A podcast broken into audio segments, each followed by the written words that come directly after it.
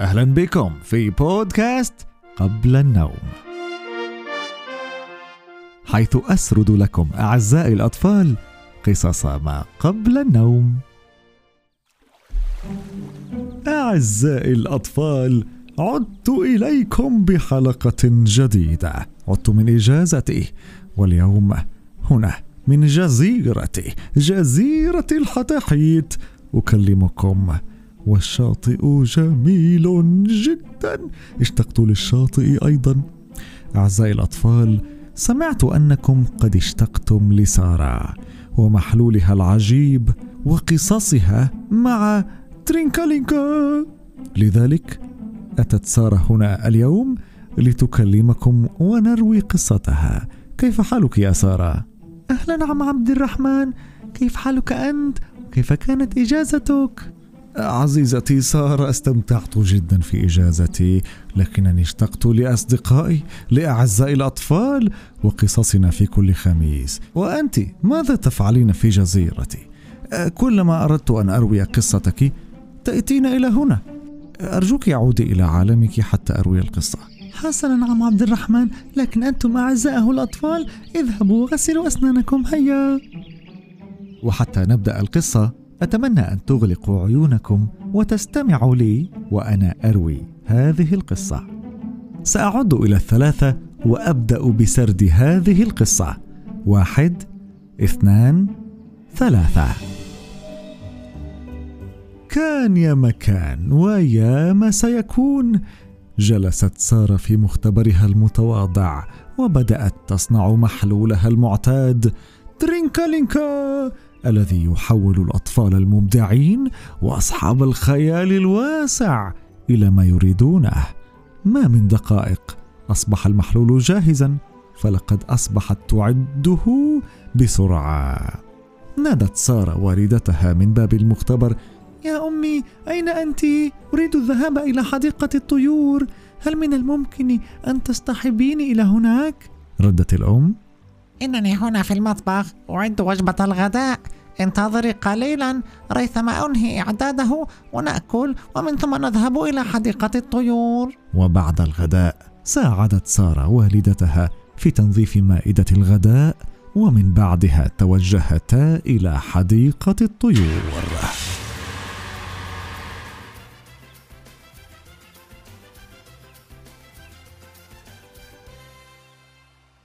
وصلت سارة ووالدتها إلى حديقة الطيور. بعد عناء شديد من أزمة المرور اتجهت والدة سارة نحو شباك التذاكر. من فضلك تذكرتين لدخول الحديقة. وقالت سارة بحماس مقاطعة الرجل وأمها.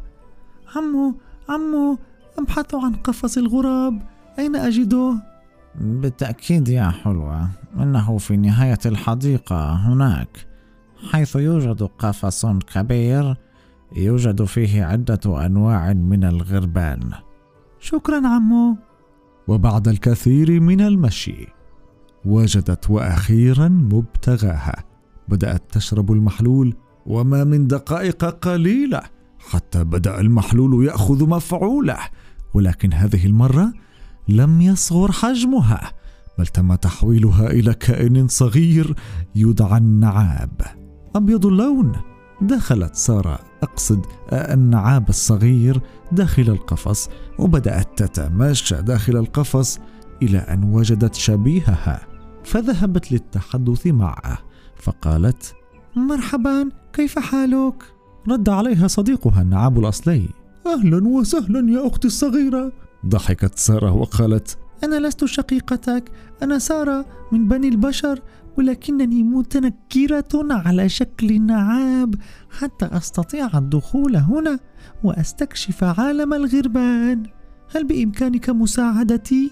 رد عليها النعاب الصغير. بالتأكيد سوف أقوم بشرح كامل لك عن دورة حياتنا. نحن الغربان مستعدة لنبدأ بالرحلة؟ قالت سارة بحماس. نعم مستعدة. بدأ صديقنا النعاب. يشرح لسارة عن بداية حياة الغربان حيث قال آه نعم. كيف حالك يا صغيرة؟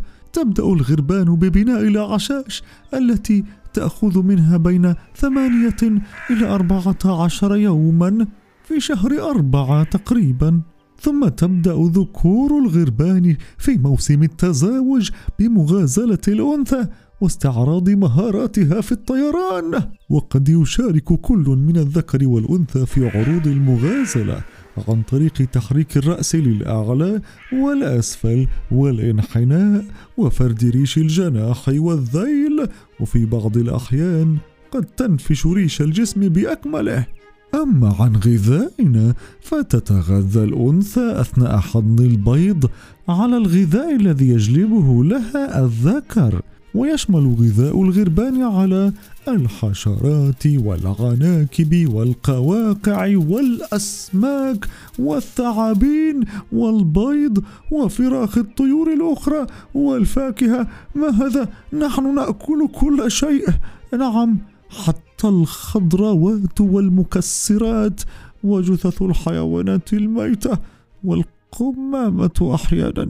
نسيت أن أخبرك يا صديقتي سارة أننا نتميز بهيبة صوتنا الذي جعل الناس تتشائم من رؤيتنا أو سماع صوتنا إضافة إلى لوننا الأسود القاتم. كما تجذبنا الأشياء اللامعة والملونة كثيرا. فانتبهي إلى ذهابك إذا كنت في الشارع ورأيت غرابا. أخبئيه. ففي بعض المرات يجدون في أعشاشنا نحن الغربان قطع صابون ملونة وأشياء مذهبة لامعة. سيد غراب عندي لك سؤال. يقولون أنك صديق للفلاح. لماذا؟ لأننا نحن الغربان. نتغذى على الآفات والحشرات. ولهذا يحبنا الفلاحون كثيرا حتى أن ذكاءنا مرتفع نسبيا مقارنة بباقي الطيور. وهل تعلمين يا صديقتي سارة بأن جدي الغراب علم أحد أبناء سيدنا آدم عليه السلام كيف يدفن أخاه المتوفى؟ والغراب مذكور في التعابير والأمثال العربية وبعض الأمثلة على هذا. دعوني أخبركم أنا عن هذه الأمثال العربية التي ذكر فيها الغراب. فمثلا باللهجة المصرية يقولون يا فرحة ما تمت أخذها الغراب وطار. وتقال عندما يفرح الإنسان بشيء لكن شيئا سيئا يحدث فيعكر صفو هذا الشيء الجيد. فيقال يا فرحة ما تمت أخذها الغراب وطار. وكأن الغراب يأخذ الفرحة معه ويطير. هل تعلمين يا سارة بأننا نحن معشر الغربان؟ نميز وجوهكم أنتم البشر؟ عندي الآن متنكرة بزي غراب مثلي صغير.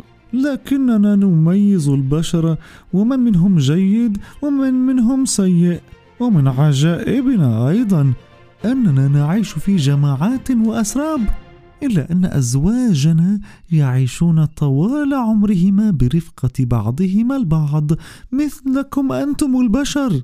وإذا اقترب ذكر غريب من زوجة غراب فستقوم بضربه حتى يبتعد عنها. أما عني أنا عندما أولد أكون أبيض اللون يكسوني زغب أسود يتحول فيما بعد إلى الريش الأسود الذي يكسوني عندما أكبر. وبعد هذا الكلام بدأت سارة تشعر بأمر غريب حيث شعرت بأن المفعول قارب على الانتهاء فودعت صديقها النعاب. بالمناسبة النعاب هو صغير الغراب فالغراب الصغير نطلق عليه النعاب. ركضت سارة نحو حافة القفص وعندما وصلت إلى هناك سقطت من الحافة إلى الأرض فأغشي عليها. وعندما حاولت أن تستيقظ سمعت صوت والدتها من بعيد ينادي يا سارة لقد تأخرت على المدرسة. استيقظت سارة وقالت وهي متثائبة يا إلهي لقد كان حلما رائعا. سأخبر صديقاتي عنه اليوم في المدرسة. صباح الخير يا أمي. صباح الخير يا سادة. سأخبر القصة لصديقتي ميادة. أعزائي الأطفال سمعتم قصة النعاب. وكيف هو طائر قوي؟ وكيف أنه قديم جدا؟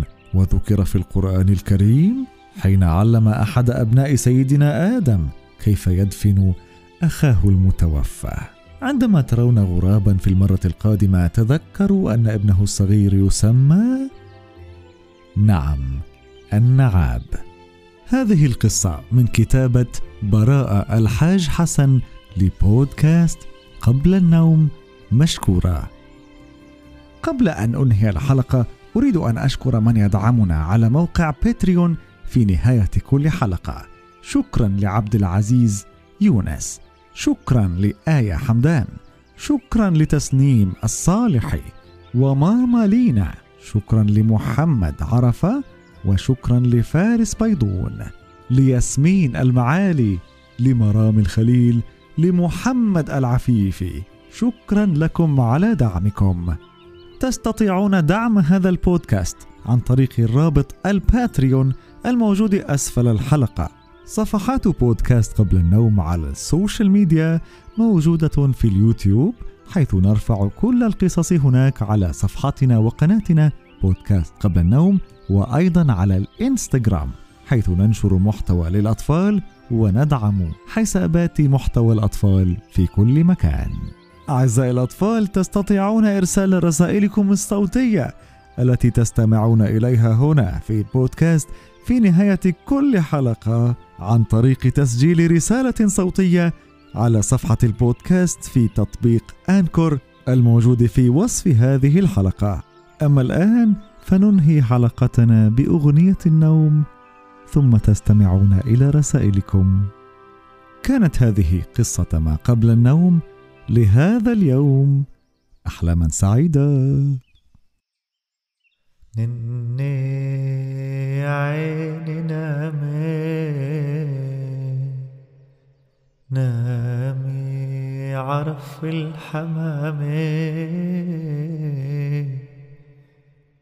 نني نام يا عيني نام عرف الحمام غني له يا ماما بلشي عحسك ينام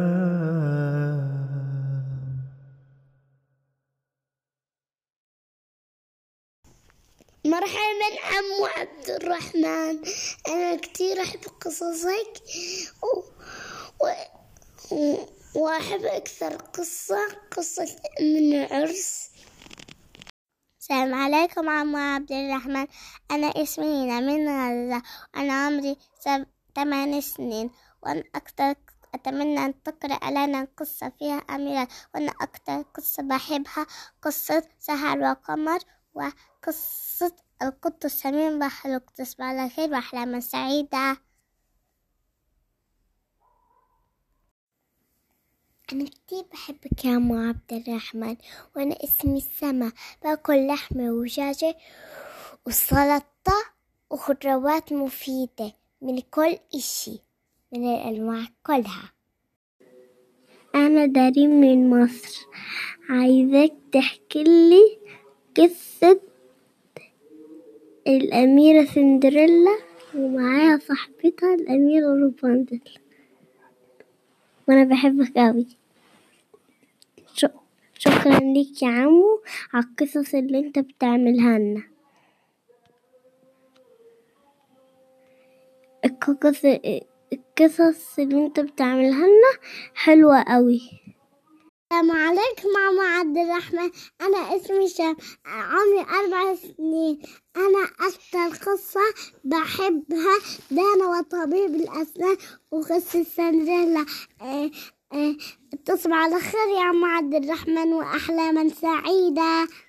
سعيدة. جدا هلا عم عبد الرحمن. أنا أحب كل قصصك. أنا أحب القطط لأنه أحب أشوفهن كيوت لطيفات. باي باي ما أنا بستنى لتنزل لي صوتي. آه بس أنا بسأل ماما كل يوم إنه عمو نزل صوتي عمو نزل صوتي عمو نزل صوتي عمو عرفتها. السلام عليكم. أنا اسمي عمرو ومن مصر وعندي تسع سنين. وأنا بحب الكلاب ومش بحب القطط. وأنا بحب قصة القط بحلوق السمين. مرحبا يا عم عبد الرحمن. أنا اسمي زودي.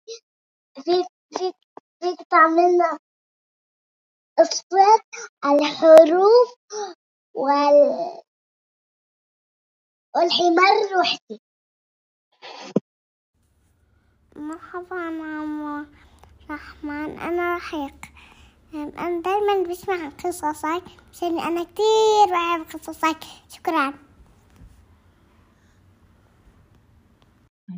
مرحبا عبد اللحام أنا اسمي زياد.